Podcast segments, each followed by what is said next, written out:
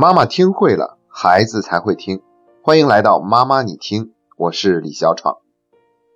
又到了我们一周问答的时间，那我们首先来看第一个问题。有个家长问，怎么样才能够培养出一个孩子的吃苦耐劳的精神？那什么算是吃苦耐劳呢？我的理解就是，当遇到困难的时候，孩子不会轻易选择放弃，而是愿意继续努力，再多尝试一下。所以说，这样的孩子呢，他就可以称之为是更有毅力、更有耐力。那怎么样才能够培养一个孩子的毅力和耐力呢？那无非就是要给孩子创造更多，虽然有些困难，但我最终还是做到了这样的成功经验。一旦他有了这样的成功的经验呢，下次再遇到其他的困难，他就会想：我没有必要放弃，我还可以继续尝试一下，因为成功就在前面等着我呢。与其他的孩子相比呢，这样的孩子对未来有着一份更加积极乐观的判断，所以他们也愿意继续做出尝试和努力。那我们怎么做才能够给孩子创造更多成功的经验呢？我准备了四条建议。第一条就是要遵守界限感，不替孩子做事，不替孩子思考。如果在家里面孩子整天都是娇生惯养，我们什么都替孩子做了，最后还希望孩子一遇到困难，然后他的毅力耐力就大爆发，那这怎么可能呢？所以说，我们平常就要注意界限感，孩子自己的事情就尽量让孩子自己做。显然他不会做的有我们替他做有那么好。但是我们还是要让孩子自己去尝试，因为在这个过程中，他就正在培养一种面对困难的能力。比如孩子他走路的时候跌倒了，摔了一跤，我们看到了固然很心疼，但是不是要第一时间就去扶孩子呢？我觉得最好的办法就是不扶，然后在旁边去给他鼓励，让他自己站起来。因为我们不能扶孩子一辈子。再比如说，我们有没有及时的跟孩子分床睡？有没有在早上的时候鼓励孩子自己起床？而不是总是拼命的一遍又一遍叫孩子起床。如果在这些方面呢，我们都注意到界限感，让孩子为自己的事情负责任，那么一旦遇到一些困难的时候，他也更愿意去做出尝试。还有一点呢，就是我们不能经常着急给建议，特别是孩子有困难向我们哭诉啊，向我们求助的时候，我们就特别忍不住，甚至是人家根本就没有求助，只不过是来向我们表达一种伤心的情绪，我们这边就开始替孩子想办法了。这是我们生活中经常犯的一个错误，那怎么办呢？一定要忍住不给建议。我们太愿意去为别人的人生指手画脚了，特别是对自己的孩子。那么正确的做法是什么呢？那就是要跟孩子一起去探讨怎么做是合适的。我们可以跟孩子说啊，这的确是一个困难，我们一起来想一想，要怎么做才能够让这个情况有所改善。所以这个时候，我们是鼓励孩子跟我们一起进行讨论，一起去寻找更多的可能性。而不是说这个事儿吧，我直接给你个建议，这样的方式就会让孩子越来越不愿意思考，越来越愿意依赖我们家长。第二条，就是在考虑到胜任力的前提之下，经常设置一些困难，然后主动创造一些机会，让孩子拥有挑战困难并最终成功的经验。我们以前也曾经分享过一期节目，那要想让一个孩子拥有积极快乐的人生呢，需要做到三点。第一点呢，就是安全感；第二就是胜任力。还有第三点叫做选择权，那其实这三点都应该使用到了，但是格外要强调的，如果我们给孩子设置一些困难呢，一定要考虑到孩子的胜任力，一定是属于那种他只要努努力就能够完成的，这样一旦他完成，我们就可以给孩子一些肯定和鼓励，这会增强一个孩子战胜困难的信心。那通过哪些途径来去创造这些困难呢？最好的方式是通过户外活动或者做家务的方式。比如说，让孩子在家里面学一学包饺子啊，学一学自己一个人洗衣服啊，这样的事情看起来很简单，但对孩子来说一开始还是有难度的。那就让我们家长从家务中去找到一些机会，给孩子创造一些战胜困难的体验。接下来就是第三条建议，叫做夸努力而不是夸聪明。如果夸聪明的话呢，孩子就会变得越来越沾沾自喜，甚至会自以为是，聪明反被聪明误。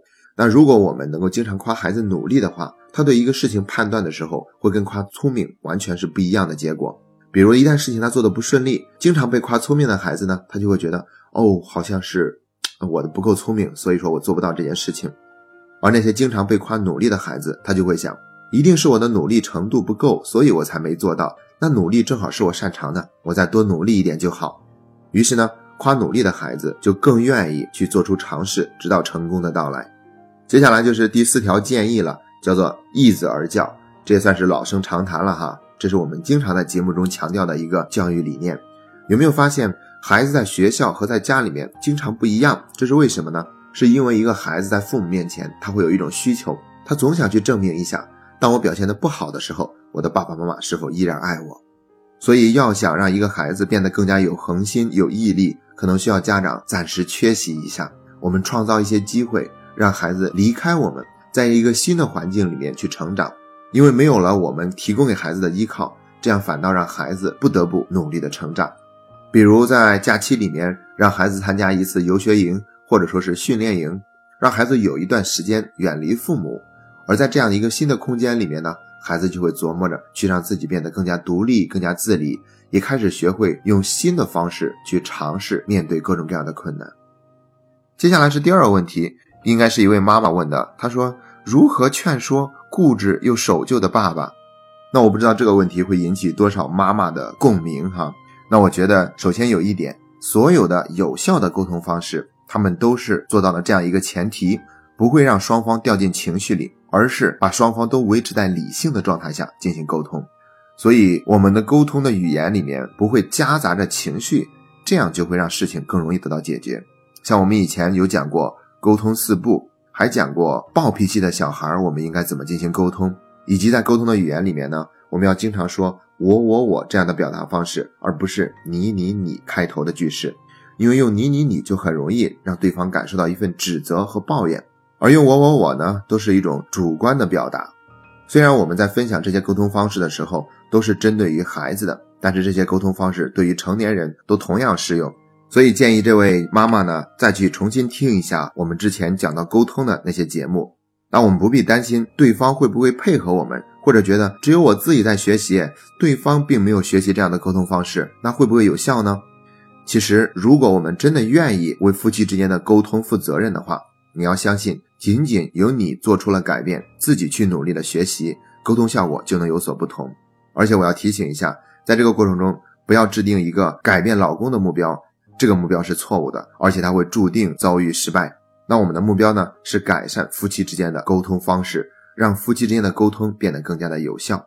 抱着这样的一个心态，对方就更愿意接受。如果我们整天都抱着一种想改变对方的心，这样会让对方觉得我们在否定他，没有接受他，也因此会遭遇对方更多的对抗。最后呢，也给这位家长推荐一本书，也是我们目前读书会里面带着家长读的一本书，叫做《非暴力沟通》。这本书里面也明确强调了，并不是我们沟通的对方他也学习了这种沟通方式，才会让沟通变得更加的有效。仅仅我们学习和进步，就会让沟通有所改变。第三个问题是一位妈妈的付费提问，她说自己的孩子经常爱咬指甲，而且咬的都血肉模糊，应该怎么办？那其实孩子爱吮吸自己的手指，包括咬指甲这些行为，都是源于一种情绪的出现——焦虑。因为孩子太过于焦虑了，所以他就用这种咬指甲的方式来让自己缓解内心的焦虑。这个事情呢，他自己都挡不住。现在有很多的研究啊，都建议把咬手指的行为归纳为强迫症的一种。那我还是更倾向于用孩子有焦虑的情绪这个角度来去理解，也未必要直接进行药物的治疗，而是通过舒缓孩子内心的焦虑，让孩子咬手指的行为有所改变。那具体的建议呢，大家也可以去旁听一下这条付费的提问。最后呢，我也再一次邀请大家，如果在家庭教育中您有任何的疑问，都可以给我们留言进行提问。我们会每周集中回答一次大家的提问，来针对性的解决您所提出的问题。好了，今天的分享就到这里。这是妈妈你听陪你走过的第六十六天。